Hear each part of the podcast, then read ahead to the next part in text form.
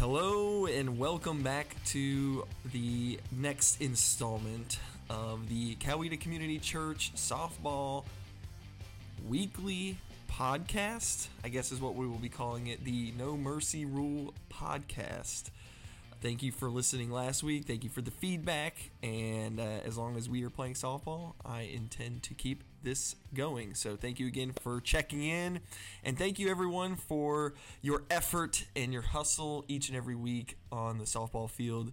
So without further ado, let's get into the rundown. Hey, you know what?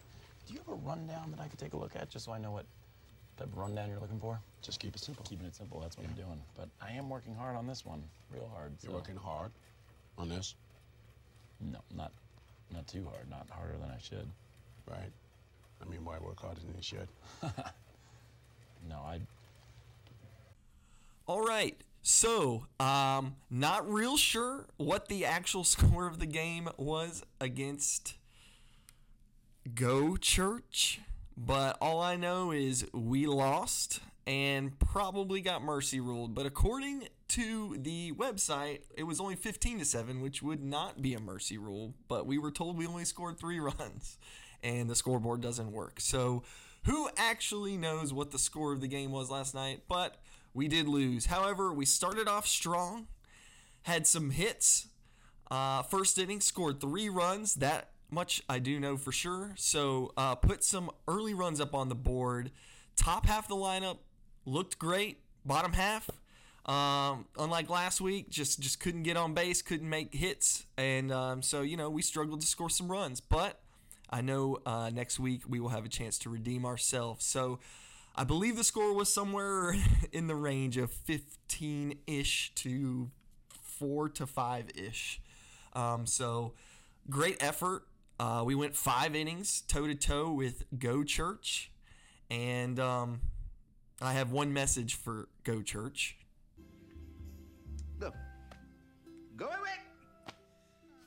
Read some books.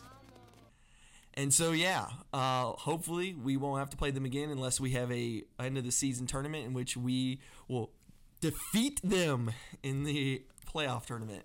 But anyway, good effort, guys. You know those guys can hit.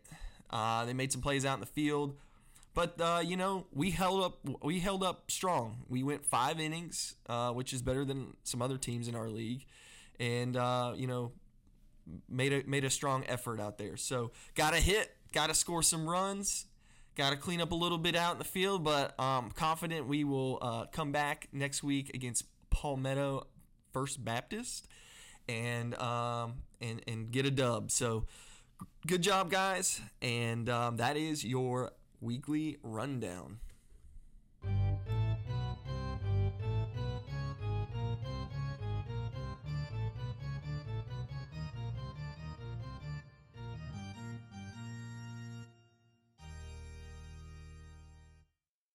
Right. Well, we were one in four boys, but guess what? We have a chance to finish the season 500 at four and four as we have three games remaining. We can finish this out strong and avoid a losing season, believe it or not. So, how about that?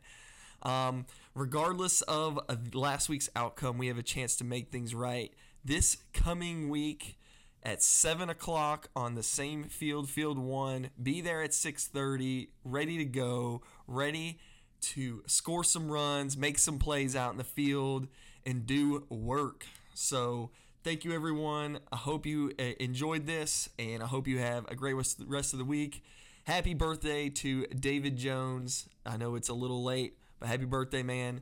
And have a good day.